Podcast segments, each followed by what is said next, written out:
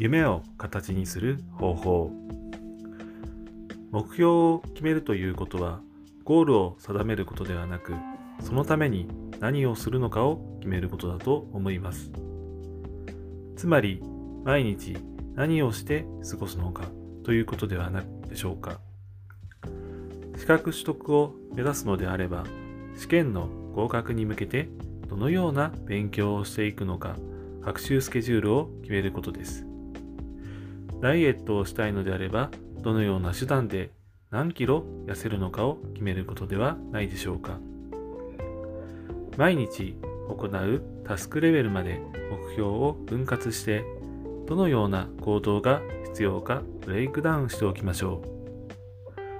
夢を現実化する方法は毎日向き合い取り組んで改善していく方法が最も近道であると思います。目標が定まったら行動あるのみ。あとは諦めずに行動行動あるのみです。どんな場合においても行動がなければ実現することはありません。日々の生活の中での優先順位を見直して最重要事項として取り組み続けましょう。1回やってみて3回5回と繰り返して10回もやれば自分なりのやり方も見えてくるでしょう。10回30回50回と日々積み重ねをしていけば経験も増えていきます。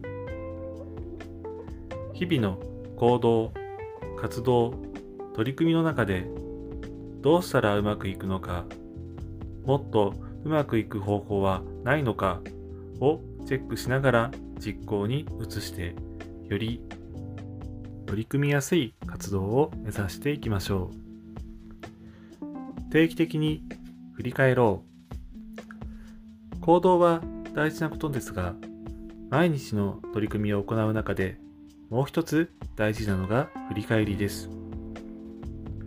一日活動したら今日の取り組みはどうだったのか。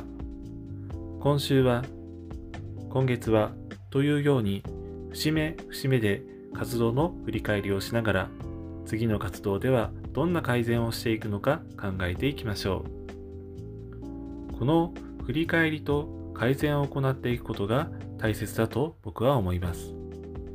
PDCA なんて言いますが計画を立てて行動したらしっかりチェックして次の行動に向けて改善をプランを考える。このサイクルを日々行っていくことで実のある積み重ねができるのではないかと思います。最後までお付き合いいただきありがとうございました。ブックリーマンでした。はい、えー、本日も、えー、ノートでの読み上げ配信をさせていただきました。何かの参考になれば嬉しいです。それではまた。